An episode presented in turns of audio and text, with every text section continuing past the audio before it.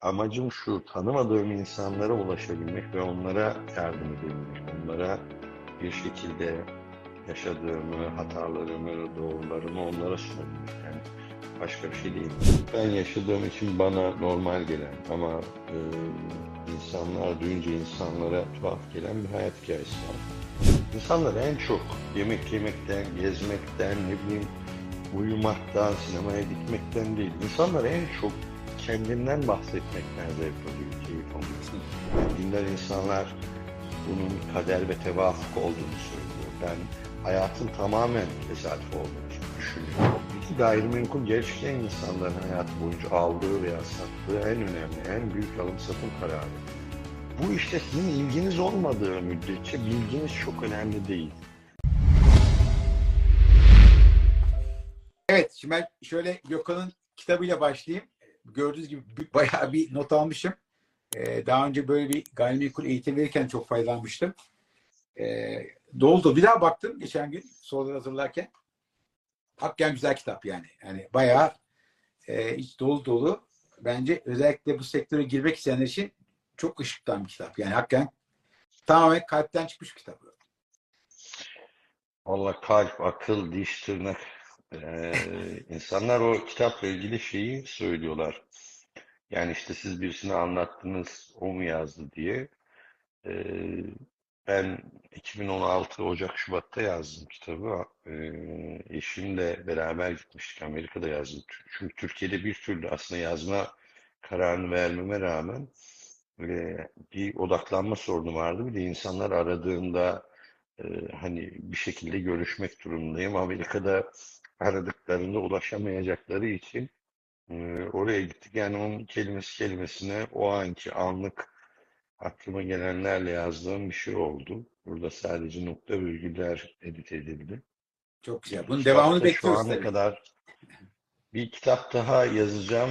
Herhalde bu sene, e, şimdi önümüzdeki hafta bir eğitim var. Milyonerden Milyonere var. Son eğitim. Daha vermeyeceğim. E, Aralık, Ocak, Şubat böyle bir üç ayda e, yine yurt dışına gidip orada yazmayı düşünüyorum. Kafamda da bazı şeyler netleşti ama çok da net değil. Yani e, liderlikle ilgili mi yazayım, satışla ilgili mi yazayım, markayla ilgili mi yazayım bilmiyorum yani.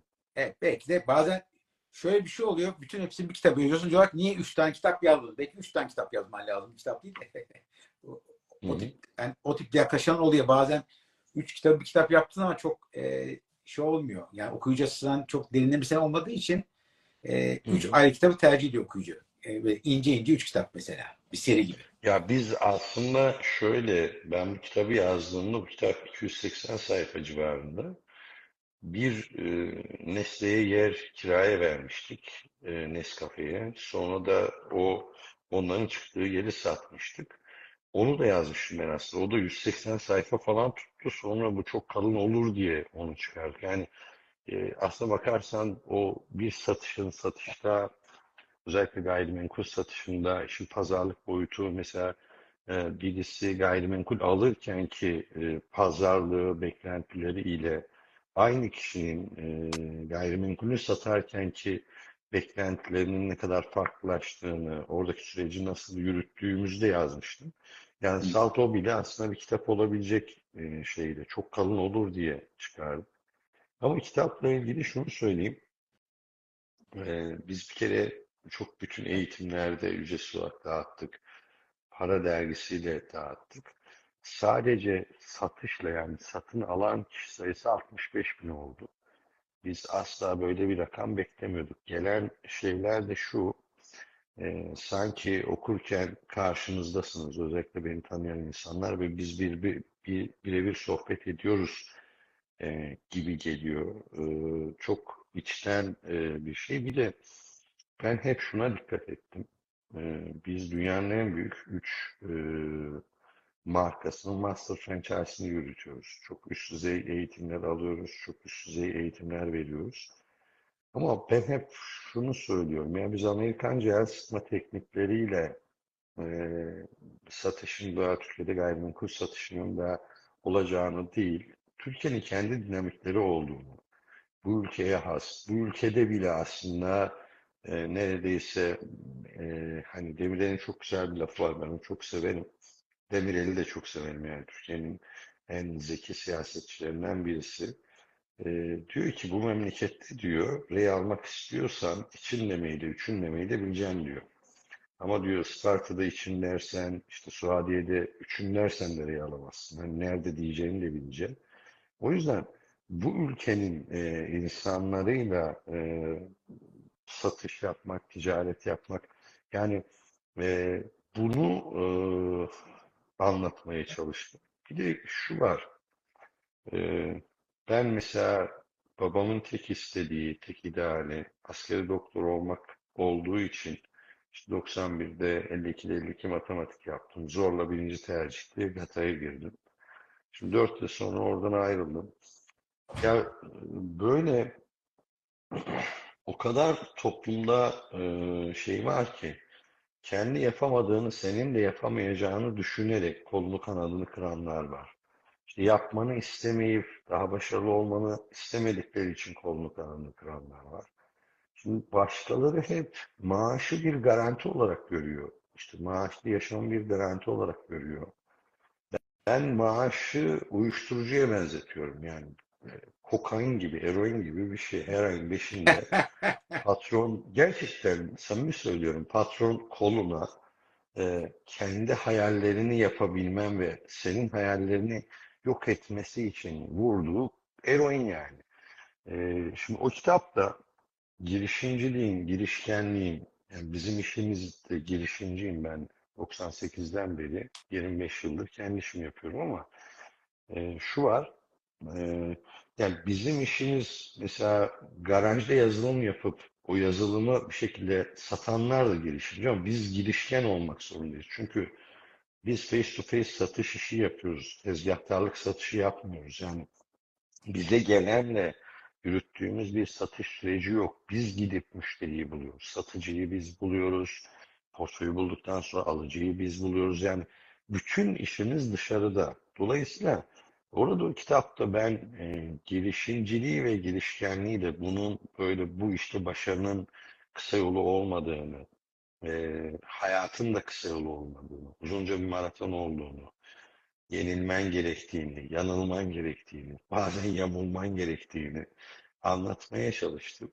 E, bilmiyorum o iletişimi kurduğumu düşünüyorum. Çünkü e, amacım şu, tanımadığım insanlara ulaşabilmek ve onlara yardım edebilmek. Onlara bir şekilde yaşadığımı, hatalarımı, doğrularımı onlara sunabilmek. Yani başka bir şey değil. Evet. Şimdi ben şöyle başlayayım. E, kitapta da var. Çocukluğuna başlasak. E, çocukluğun e, zor mu geçti, nasıl geçti? Bir de oradan tabii ki bu gayrimenkul öncekindeki yaşamış olduğun işte tıp okuman çok ilginç.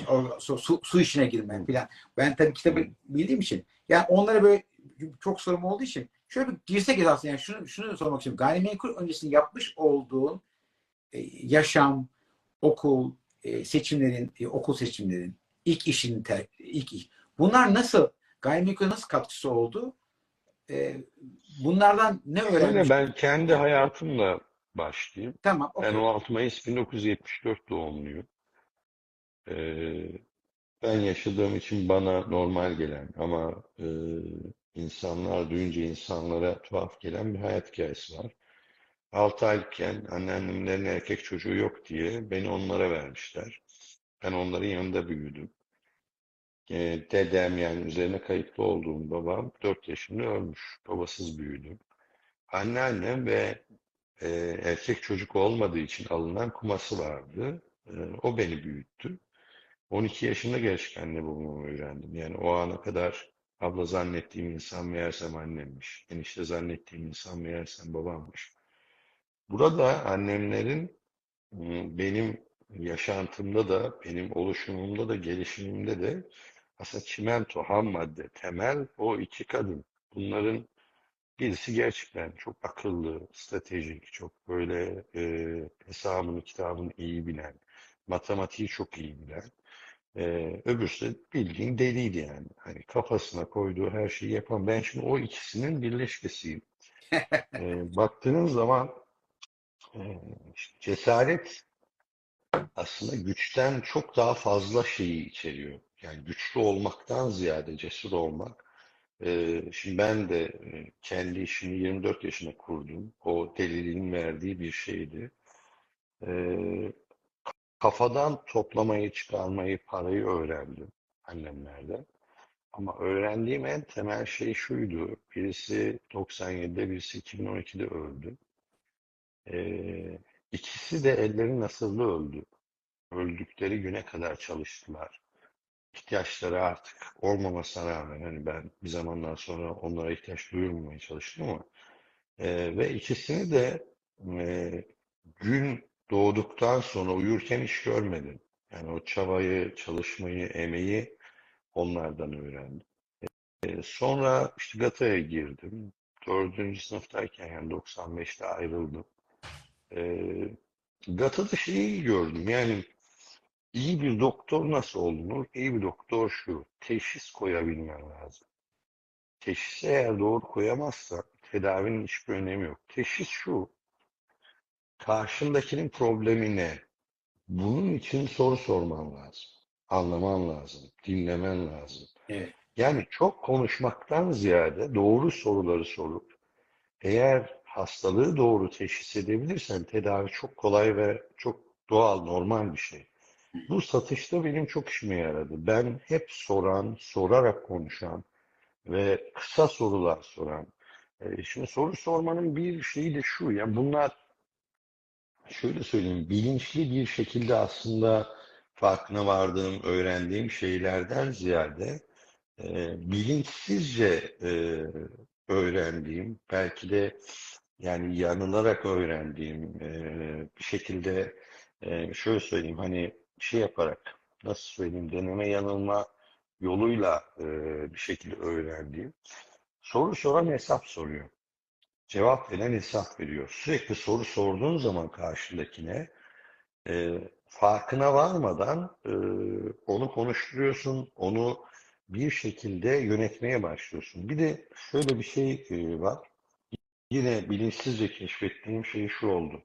İnsanlar en çok yemek yemekten, gezmekten, ne bileyim uyumaktan, sinemaya gitmekten değil. İnsanlar en çok kendinden bahsetmekten zevk alıyor, keyif alıyor. Kesinlikle. E sen soru sorarak aslında karşındakiyle face to face satış için söylüyorum. Çünkü face to face satış liderlik satışı, liderlik satışı, liderlik karşıdaki insanı etkileyip büyüleme. Onun aslında kendinden bahsederek kendinden geçmesini sağlıyorsun. Doğru teşhisi koyduğun zaman bu çok önemli. Ee, sonrasında ilk iş e, işte 95'te ayrıldım. iki yıl e, Pepsi'de çalıştım.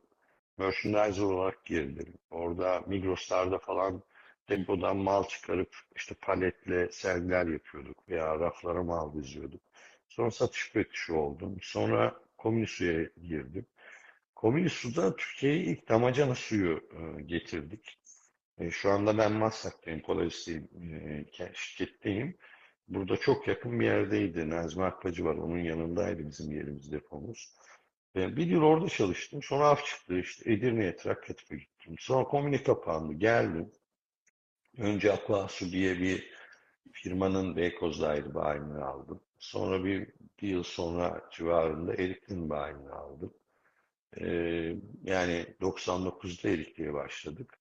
İş çok çok fazla büyüdü. Yani ben başlarken aslında başladığım tüm işlerde e, öyle. Ben başladığım tüm işleri de tesadüfen başladım. Yani dinler insanlar bunun kader ve tevafuk olduğunu söylüyor. Ben hayatın tamamen tesadüf olduğunu düşünüyorum. Yani e, çünkü doğduğun aile, doğduğun yer, doğduğun millet, doğduğun milliyet, doğduğun din, bunların cinsiyet, bunların her biri aslında seni e, bir anlamda kalıbın oluyor. O kalıbı aşmak, o kalıbı değiştirmek hayatla ilgili bazen çok zor, bazen çok kolay oluyor. E, dolayısıyla yani o işe de su işine tesadüfen girmiştim. Girdiğimde hiçbir gün bu kadar büyüyeceğimizi, işte Erikli Su Türkiye'nin yani açık ara artık bir numaralı markası oldu. Ee, orada bizim çok katkımız vardı. Tüm İstanbul'da şirketlere su satıyorduk biz. Ee, ve o şirketlere sattığımız dönem evleri de insanlar su alsın diye su makinelerinin üzerine işte broşürler, kampanyalar yani evinize ilk su bizden, ilk damacana bizden şeyleri. Zaman içerisinde insanlar evlerine de damacana su almaya başladılar. Sonra marketten, restoranlardan e, su istemeye başladılar. Pahalıyız diye onlar almıyordu ama su içerisinde onlar da aldı. En son 2004'ün sonunda e, işte Erikli Nesli'ye satıldı. Ben de e, kendi e, İslam Kurumsal Bayiliğimi fabrikaya sattım. Lokal bayilikler vardı, devam ediyordum. Ve o dönem ilk işte 2 milyon 200 bin dolara yakın bir şeye param vardı. Yani o parayı satmıştım 2004'te. E, sonra tamamen yine hasbelkader gayrimenkul alıp satmaya başladım. Ee, bir emlakçıdan hani tabir doğru kazık yedim. 400 bin dolara aldığım şey 360 bin dolarmış. Ona kızarak o zaman çok kızmıştım. Şimdi dua ediyorum Allah'tan öyle bir şey yapmış diye. Ee, emlak işine girdim. Emlak işi çok değişik bir şey. Yani, Yani orada, bir, orada bir ara vereceğim. Yani girmen biraz tesadüf olmuş değil mi? Emlak işine girmen. Yani, Tamamen tesadüf. Tamamen yani hiç sadece adama sinirlenerek yani şöyle sinirlenerek şöyle de değil. Ee, şimdi su ve barınma e, bir insanın en temel ihtiyacı. Ee, yani susuz da yaşayamıyorsun. Dışarıda bir yerde de yaşayamıyorsun. En nihayetinde e, baktığın zaman ya bir evin var ya bir işlerin var. Şimdi e, biz mesela Başakşehir'de o dönem 12 bin su satıyoruz. E, 12 bin sudan hani şu günkü parayla söyleyeyim. Diyelim ki 200 bin lira para kazanıyoruz. Ya arkadaş ben bir yer satın alıyorum 4,5 milyon liraya. O aldığım yeri e, işte ne bileyim bir ay sonra o dönem 2006 çok çok ciddi anlamda şeydi yani e, hareketin başladığı faizlerin ilk kez düştüğü bir dönemdi. E, 4 milyon 700'e bir yer alıyorum. Ya işte bir ay sonra, bir buçuk ay sonra 5 milyon 100 bin lirayı satıyorum. Bakıyorum ya 400 bin lira para kazanmışım. E biz bu 400 bin lirayı neredeyse 6 tane araba var, 10 tane personel var. 10 bin suyun her damacanasına bir emek veriyoruz. E, ve her suyu anında, zamanında götürmek zorundayız. Yani bu kadar zahmetli bir iş yapıyoruz. Benim orada e, iki ayda, üç ayda kazandığım parayı burada bir alsatta kazanıyorum. Bir de gayrimenkul gerçekten insanların hayatı boyunca aldığı veya sattığı en önemli, en büyük alım satım kararı. E, bunu doğru düzgün insanlarla yapılması lazım. Ve burada bir eksiklik de görerek, sadece kızarak yaptığım bir şey değil, bir fırsat da görerek baktık. Yani ben hep şeyi söylüyorum. Bir işte başarı da e, özellikle başlangıçta sen eğer kısa sürede yol alıyorsan e, bu senin iyi olduğun kadar rakiplerin de kötü olmasına bağlı bir şey.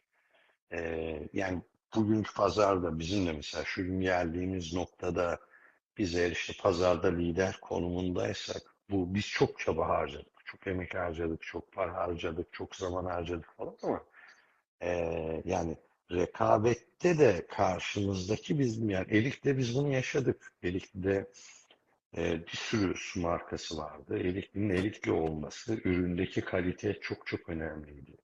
İşte eskimiş, yıpranmış hiçbir damacanaya su doldurulmuyordu. E, yarım saat kuralı geçerliydi. Yarım saat içerisinde hani suyun insanlara ulaştığında. Yani bunları e, koyduğunuz zaman e, gayrimenkulde de hani dürüstçe hizmet verdiğinde e, insanların ihtiyaçlarını iyi belirleyip onu sunduğunda başaracağımızı düşünüyordum. Ama düşündüğüm gibi olmadı. E, birinci yılın sonunda o işi bırakmaya aslında karar verdim. Sonradan Gil Ostrander vardı Allah rahmet etsin. E, bizde çalışırken, bizimle çalışırken e, vefat etti. E, Gil'in bir eğitimi vardı. O eğitime gittim. O eğitimle beraber aslında şeyler değişti. E, yani nasıl söyleyeyim? Sonuçlar değişti. 2006'da girdim ben. 2007'de başladım. Zaten herkese de şeyi söylüyorum yani bu işe fiilen başladığım, fiziken başladığım tarihten ziyade bu işe keşke daha önce başlasaydım dediğim gün bu iş başlıyor aslına bakarsan. Ama orada marka yok değil mi? Yani ilk başta bir markasız girdin. Kendi markanla girdin yani ilk başta. Hayır hayır ilk başta e, şey Remix'te broker olarak başladım. Ha tamam okey. Yani ilk, ilk yani ilk başı ilk başı o yani. Kendi başına kurmadın. Tabii tabii. Brokerken. Ya ben şöyle ben şunu söyleyeyim. Ben Erikli'de markanın ne olduğunu anladım. Markasız yürümek, çaban, emeğin ne olursa olsun, sermayen ne olursa olsun çıplak yürümek gibi bir şey. Çok. Dolayısıyla en iyi marka neyse markanın bir bedeli var mı? Var. Ama markanın getirisi markaya ödediğinden, markaya yatırdığından çok çok daha fazladır. Çünkü insanlar şu var. Yani e, mesela su ile ilgili şimdi 100 lira bir su e, şu anda 70 lira civarında galiba Erikli. E, şimdi rakibi 40 lira. Şimdi 30 lira fazla veriyor gibi düşünüyorsun ama adam diyor kardeşim ben en iyisiyle e, en iyisini almak istiyorum. Şimdi en iyisiyle çalışmak istiyorum. Yani benim de o dönem önümde e, seçtiğim, seçebileceğim o marka vardı ve onunla başladım. İyi ki de başlamışım. Yani benim e, bir yere gelmemde e, orada 6 yıl brokerlık yaptım. 6 yıl ilk üçte oldum. Son 4 yıl Türkiye birincisi oldum. Son 2 yıl dünya birincisi oldum. Gökhan Taş markasının oluşmasında benim o markayla başlamış olmam muazzam ötesi bir şeydi. Yani ben öbür türlü bu kadar gayrimenkul sektöründe insanın beni tanıma şansı da yoktu. Yani bu iş gayrimenkul işi özellikle bir bilgi oyunu değil. Yani bu işteki algı, bu işteki ben he- herkese şeyi söylüyorum. Bizim iki temel işimiz var. Bir e, marka olmak, marka oluşturmak, fotoğrafınız sizin logonuzdu biliyorum. Yani ben sizin fotoğrafınızı gösterdiğimde kendi mahallenizde, kendi ilçenizde, kendi ilinizde veya Türkiye'de veya dünyada e, sizin isminizi, soy isminizi bilen kişi sayısı kaç kişi ise üstüne sizin hikayenizi bilen insan sayısı çok çok fazlaysa e, o zaman sen bu işte marka oluyorsun. Yani markanın içinde marka oluyorsun. O zaman işler çok e, kolaylaşıyor. İki temel iş var. Bir e, kişisel marka oluşturmak, iki pazarlık. Bu şeyi, bu iki şeyi çok iyi bilmemiz gerekiyor. Orada da ben markanın altında olmasaydım, markayla beraber başlamış olsaydım asla bugünkü Gökhan Taş veya bir Gökhan Taş markası oluşmazdı. Peki şu şu dikkatimi çekti. Danışman, gayrimenkul danışmanı olmadan broker olmak yani o deneyimi yaşamadan e, yapmadığın bir şeyin başına geçmek. Nasıl o, o, o kararı anlamadım ben çok. Ya o karar şu. Şimdi bir gün eee bizim 5 yılımız da oldu o markada.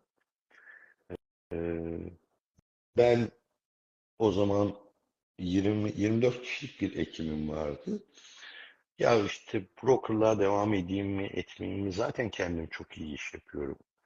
Ee, bir müşterim var, Şefir Tuncay Aslan diye. Tuncay abi benim de hemşerimdir. Yani çok gerçekten akıl hocalarımdan, kutup yıldızlarından birisiydi o dönem. Ee, Tuncay abi aradım. Dedim ki abi ben sana bir şey soracağım. Ben dedim hani gayrimenkul danışmanı olsam ne olur, nasıl olur? Dedi, sen nesin ki dedi. Dedim ben brokerım. Danışmanla brokerın farkı nedir diyor. Dedim aynı aslında işte afiş asıyorsun, portföyü satıyorsun. O danışman da yapabiliyor, broker da yapabiliyor. Broker ne demek dedi. Dedim ofisin sahibi demek, broker demek. Dedik o broker neyse sen ondan olmaya devam et dedi. Niye dedim? Dedik bak ben seninle 2008 yılında tanıştım ve çalışmaya başladım. Ben de asistana dedim ki buradaki işte e, o markadaki ofisin sahibi kimse bana onun telefonunu bul dedi. Ve ben seni öyle buldum dedi. Sana öyle ulaştım. Ve o zaman benim için çok değerli, çok önemli bir şey söyledi. Dedi ki insanlar ne yaparak ne kazanacağını bilir ama ne yapmadığında ne kaybedeceğini bilmezler. Dolayısıyla benim gibi insanlar hiçbir zaman uzman çavuşla, astsubayla çalışmaz, subayla çalışır. Yani bir yerin sahibi kimse onunla çalışır. Ben mesela o döneme kadar hiç öyle düşünmemiştim. Bir de şu var. Ee, şimdi senden daha iyi olmayan bir insan hayatta seni yönetemez. Dolayısıyla danışman olarak başladım. Güzel. Bir sorun yok. Kendimce işi de bilmediğim için ee, oturduğum bölgeye yakın bir bölgede başladım diyelim. Şimdi benim ilk yılımda, ilk yıl, ilk brokerlık yılımda ben birçok iyi insanı katlettim resmen. Kötü brokerdım, bilmiyordum işi. O dönem e, bu işin bir liderlik işi olduğunu bilmiyordum. Patron gibi davranıyordum. E, birlikte yürüdüğüm arkadaşları iş ortağı değil de çalışan gibi görüyordum. Ve benim yüzümden bir sürü danışman başarısız oldu. E şimdi velev söylüyorum ben öyle bir broker'a denk geldiğimi farz edelim. Ve o zaman e, ben bu sektörden ayrılacaktım, gidecektim. Dolayısıyla şimdi bizde şu an 370'e yakın ofis var.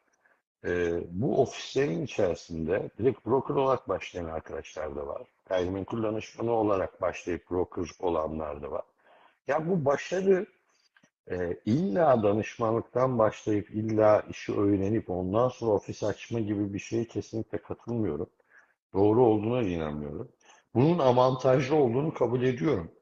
Ama e, yani direkt broker olarak başlamak yanlıştır gibi bir şey. Yani ben en iyi örneklerden birisiyim. Ben broker olarak başladım. Yani ben buna kibir de, buna ego de, ne dersen de o çok şey değil. Ben birinin yanında danışmanlık yapamazdım, yapmazdım yani. Peki brokerlıkta, brokerlıkta hangi hatayı yaptın ki bugün bu işi daha iyi yapıyorsun? Öyle bir şey var mı orada öğrendiğin bir hata? Ya olmaz olur mu? Yani en temelinde e, birlikte yürüdüğün insanlarla e, iş ortaklarınla mesela bir şey yaşadım bir gün. Bir, biz e, kiraya verenden ticari e, bizim ofis tamamen ticari çalışıyordu. Geçen abini burada sonra da selam söyleyeyim. Onun canlı yayını seyrettim. E, şey e, işte Gökhan Taşı Kiteli organizede açmıştı. Ben de o yüzden e, sanayiyi açtım. O konutta çalışıyordu dedi. Ben konut hiç yani biz konut ofis olarak hiç çalışmadık. E, temelde mesela yaptığım hatalardan bir yaşadığım şeyi anlatayım. Danışmanım vardı. Kiraya verenden biz işte yüzde altı e, yıllık kiranın yüzde altı 0.72 kira yapıyor veya bir kira veya yüzde on iki alıyorduk.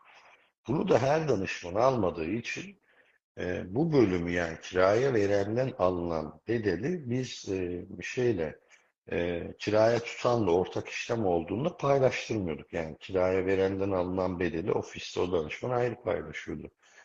E, şimdi bir gün danışman geldi, dedik gel dedi. Siz dedi herkes bu bedeli almıyor. Dolayısıyla almayan insan olduğunda da kabul ediyorsunuz. Farz edin ben de almıyorum. Dolayısıyla bu kiraya verenden alınan bedeli ben ofiste paylaşmayayım. Şimdi ben de ben çok basit birisiyim aslında. Basit kriterlerim var. Vallahi yani hayat hep çok basit. Basit.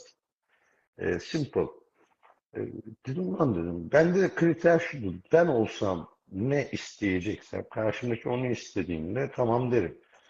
Ben şimdi önce tamam dedim ya sonra aklıma şey geldi. Şimdi o zaman %3 artı KDV'ydi. Şu an %2 artı KDV oldu hizmet bedeli.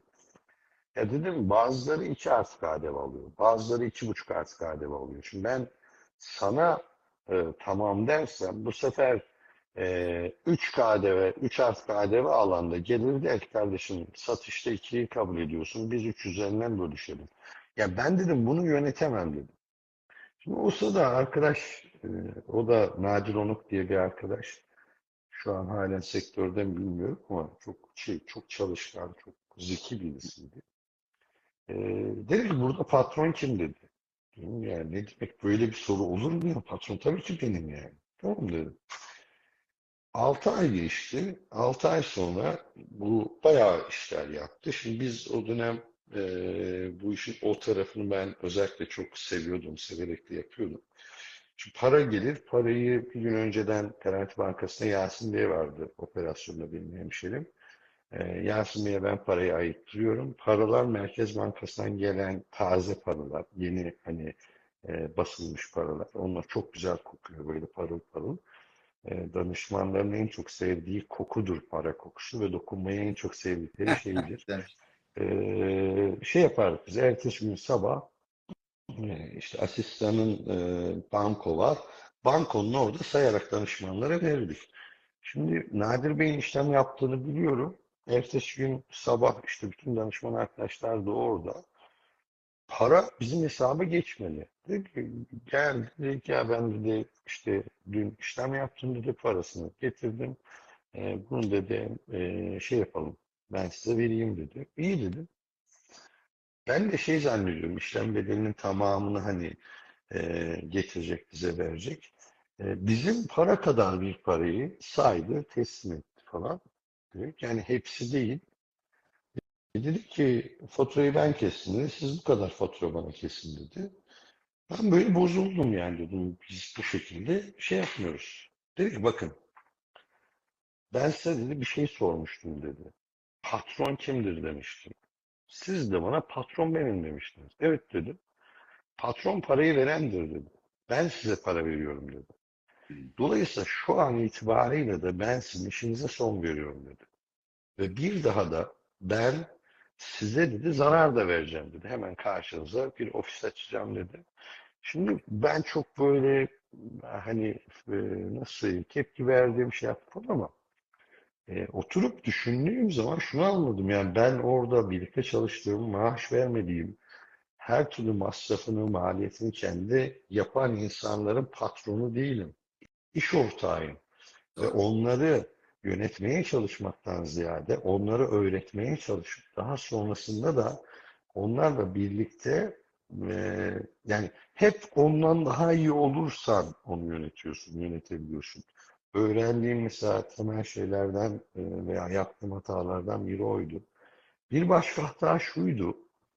E, insanlara çok müdahale ediyordum. Yani hata yapmasını engellemek için. Şimdi bir zamandan sonra bir gün mesela yine bir şey yaşadım. Ee, yani ya pazarlığı bitiremeyecek pazarlığa giriyorum. İşte portföy görüşmesini sonlandıramayacak, yapamayacak ona giriyorum falan. Bugün bir danışmanım yani şu günkü hesapla söyleyeyim.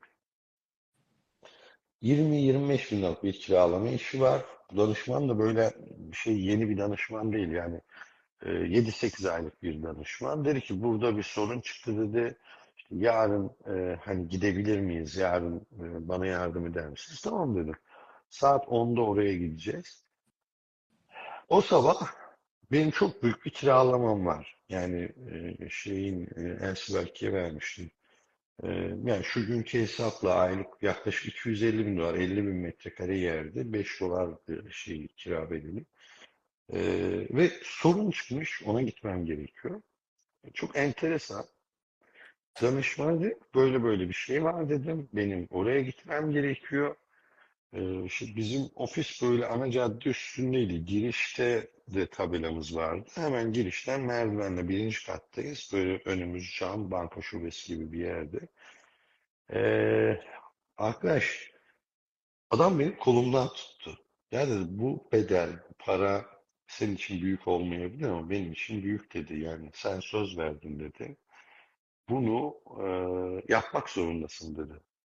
O gün mesela öğrendiğim, hata olarak o ana kadar yaptığım, insanlara bir şeyi balık tutarak balık tutmasını öğretemiyorsun.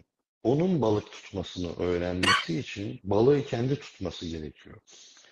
Ve insanlar bir şeyi bizim işimizde özellikle başlangıçta araba sürmek gibi, bisiklet sürmek gibi görerek bisiklet süremiyorsun. İşte ne bileyim arabayı kendin hani sürmedikçe öğrenemiyorsun ama ilk başta sürdüğünde işte camı açamıyorsun, vitesi tutamıyorsun. Bu bir zaman ve süreç yönetimi ve onların kaybetmesini öğrenmelerini, kaybetmelerine müsaade etmem gerektiğini mesela öğrendim. Yani bu iş e, ne kadar iyi bir ekipte olursa olsun birisi, ne kadar iyi bir liderle çalışırsa çalışsın, sonuçta tek başına yapabildiği ve yapanların sadece e, başarılı olabildiği bir iş, bir sektör. Dolayısıyla orada bir hatam şuydu yani e, her şeyi onlara ben öğretmeye, yapmaya, yaptırmaya çalışıyordum. Bunun da sonunda hata olduğunu öğrendim. Başka hata şuydu, e, danışmanların kendi demografik yapısına göre uzmanlık bölgeleri seçmesindense hangi adamın hangi mevkide oynayabileceğini baştaki teknik direktörlüğümde, brokerlığımda iyi çözemedim. Yani e, çok büyük bizde basın ekspres büyük fabrikaların olduğu e, şeydi, yerlerdi. İşte organize daha küçük dükkanların olduğu yerlerdi. Fabrikada başarılı olabilecek birini iki telli organizeye, iki telli organizede başarılı olabilecek birini fabrikaya veriyordum. Ve dolayısıyla hani e, yanlış adama yanlış bölge gibi bir şey. Bu da benim e, temel broker hatalarımdan birisiydi. Bir başka hata da şuydu. E, şimdi müşterinin itirazları var, satıcının itirazları var veya danışman adayının itirazları var. E, o kadar tuhaf ki ben olsam ben de aynı itirazda bulunurum diye hak verdiğim için cevap veremediğim itirazlar vardı. Hı. Mesela 5 milyon dolarlık bir portföy görüşmesi yapıyorum. 5 milyon doların %3'ü 150 bin lira. Alıcıdan da şey e, 150 bin dolar, alıcıdan da 150 bin dolar alacaksın. 300 bin dolar. Şimdi ben olsam o kadar para vermeyeceğim için kimsenin de bana vermeyeceğini düşünüyorum. Anlatabiliyor muyum? E, dolayısıyla adam o hizmet bedeline itiraz ettiğinde başlangıçta şey yapıyordum. Yani e, mesela 5 milyon dolarlık bir portföy görüşmesine gittiğimde şimdi ağzımdan %3 artı KDV çıkıyor ama o içimden çıkmıyor. Şimdi e, insanın en geveze yeri vücududur, ağzı değil. Ve karşındaki insanlar ticareti çok ama çok iyi bilen, seni gramına kadar tartabilen insanlar. Çünkü adam son 5 milyon dolarıyla bir yere almıyor. 5 milyon dolarlık yeri hayattaki servetin hepsi değil. Belki de onda biri, belki de yerinde biri. Dolayısıyla e, bir zaman sonra e, bu özellikle hak verdiğim için cevap veremediğim itirazları çıkardım. E, mesela şimdi recruiting yapıyorum. Recruiting'de e, öyle bir şey ki danışman bana diyor ki ya diyor ben diyor tamam işte haklısın bu dediğin doğru ama e, işte ben eğitim parası veremem diyor. Ben üyelik parası veremem. Adam bana sen bir yalancısın dediklerine asla inanmıyorum. E, çünkü eğitim parası, üyelik parası 10 bin lira, 15 bin lira. Ben adama 1 milyon, 2 milyon lira para kazanılabileceğinden bahsediyorum. Böyle bir işten bahsediyorum. Adam bana ben 10 bin lira, 15 bin lira bulamam veya param yok diyorsa sen bir yalancısın dediklerinin hiçbirisine inanmadım. Dolayısıyla yalan söylüyorsun diyor olduğunu anlamıyordum. O parayı veremeyeceğini, vermeyeceğini e, düşündüğünü anlıyordum. Onun eğitim parasını veriyordum. Başka ona benzer bir sürü hata. Yani çok hata yaptım. Peki şey merak ediyorum. Bu Remax, yani şimdi buna tabii cevap vermek zorundayız biraz politik bir soru ama Remax ne hata yaptı ki Coldwell'de oldu? Remax hiçbir hata yapmadı. Yani benim Coldwell'de olmam, Coldwell'i almamda Remax'ın zerre kadar hatası yok. Şöyle, ben bir köpek balığıyım. Ben bir yarış atıyım. Ben tamamen ama tamamen rekabetten beslenen, başkasını geçmeye çalışarak her gün e, motive olan e, ve o o gücü, o geçme gücü veya geride kalmama gücü neyse onunla hayatını sürdüren bir insanım. Şimdi 2011'de bana en yakın cironun yaklaşık iki katı ciro elde ettim. 2012'de yaklaşık dört katı ciro elde ettim. Ve artık bir yarış, artık bir rekabet yok. Ee, 2013'ün başında 16 milyon dolara bir yer sattım. İşte 960 bin dolar gibi bir hizmet bedeli çift taraflı. Ee, şimdi yani 2012'de 3 milyon 800 bin dolarla ciro birincisi olmuştum. 2013'ün ta başında işte 4 milyon dolar başka bir satış var. Yani 1 milyon 200 bin, milyon 300 bin dolar ciro var. Yani benden sonraki ikincinin yaptığı ciroyu ben artık Ocak, Şubat, Mart ayında yapar hale gelmiştim. Ve şunu gördüm, yani ben artık beslenmiyorum bundan.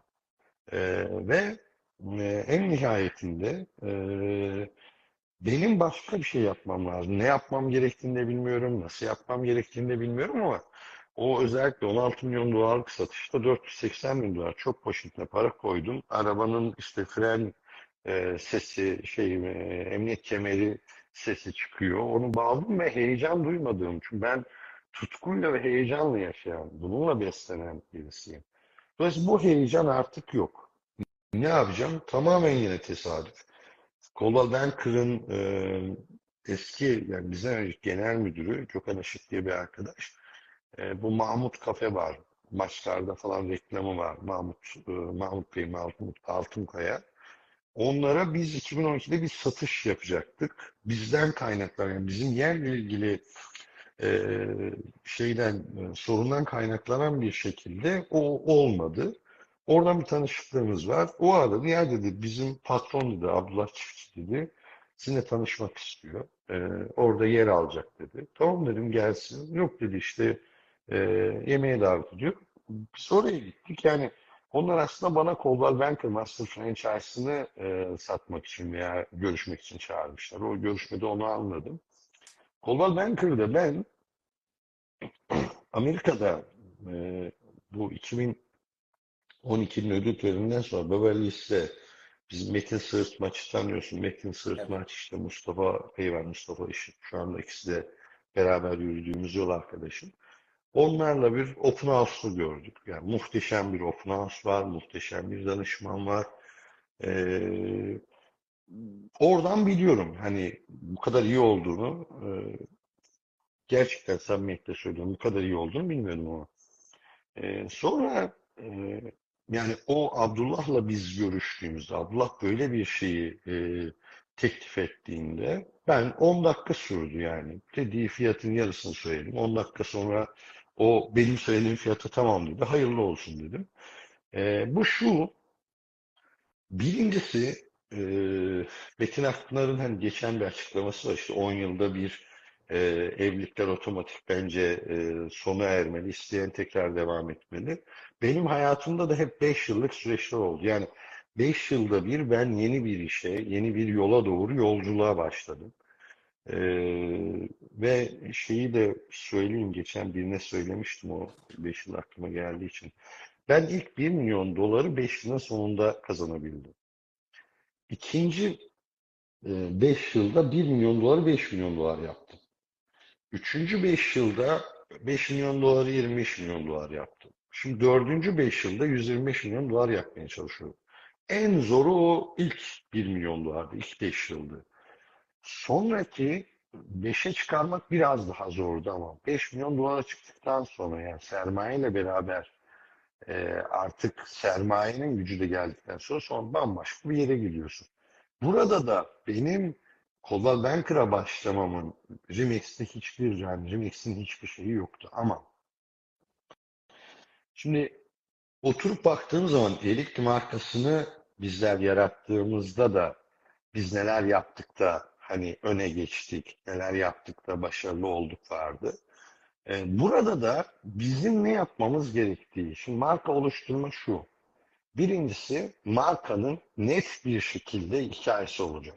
Yani o markanın e, dünya çapında bir hikayesi olacak. Şimdi bana herkes şeyi söylüyor ya bu kadar iyiydin, şuydun, buydun. Niye bir Türk markası yapmadın? Ya benim ona ömrüm yetmez. Bugün marka oluşturmak 50 yıllık bir serüven. Ya benim önümdeki 50 yılımı ben göremiyorum daha. İkincisi mutlak suretle bir sermaye gücün olması gerekiyor. Üçüncüsü senin kendi hikayen.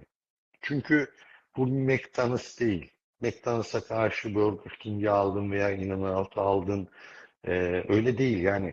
Bu iş seni görenlerin seninle beraber yürüyebildiği, seninle markanın hikayesi de senin hikayen eğer birbiriyle e, bir anlamda e, meç oluyorsa yürünebilen bir şey. Üçüncüsü bizim e, belki de yarattığımız en temel fark şuydu. Bu işte sizin ilginiz olmadığı müddetçe bilginiz çok önemli değil. Dolayısıyla ulaşılabilir olmak. Şimdi benim e, biz 10 yıl oldu Master Franchise'a başladık. Şu anda bizi 93 kişi çalışıyoruz. Yani Master Türk grubu için söylüyorum.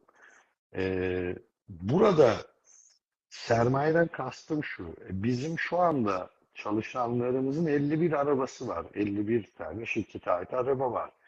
Bunların yani şunu demeye çalışıyorum. Şu 51 kişinin arabayla e, bir şekilde sisteme hizmet verdiği bir gücün karşısında rekabetimiz çok kolay değil.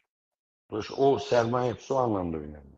Bizde bir kural var. Bu 93 kişinin ben dahil gece uyumadan önce bizi arayan herkese bildiğimiz bilmediğimiz tüm numaraları geri döneriz. Evet. Dolayısıyla ilgi çok önemli. Yani insanların, birlikte yürüdüğünüz insanların, yol arkadaşlarınızın bir anlamda size ulaşabilmesi, dokunabilmesi çok çok önemli ve değerli.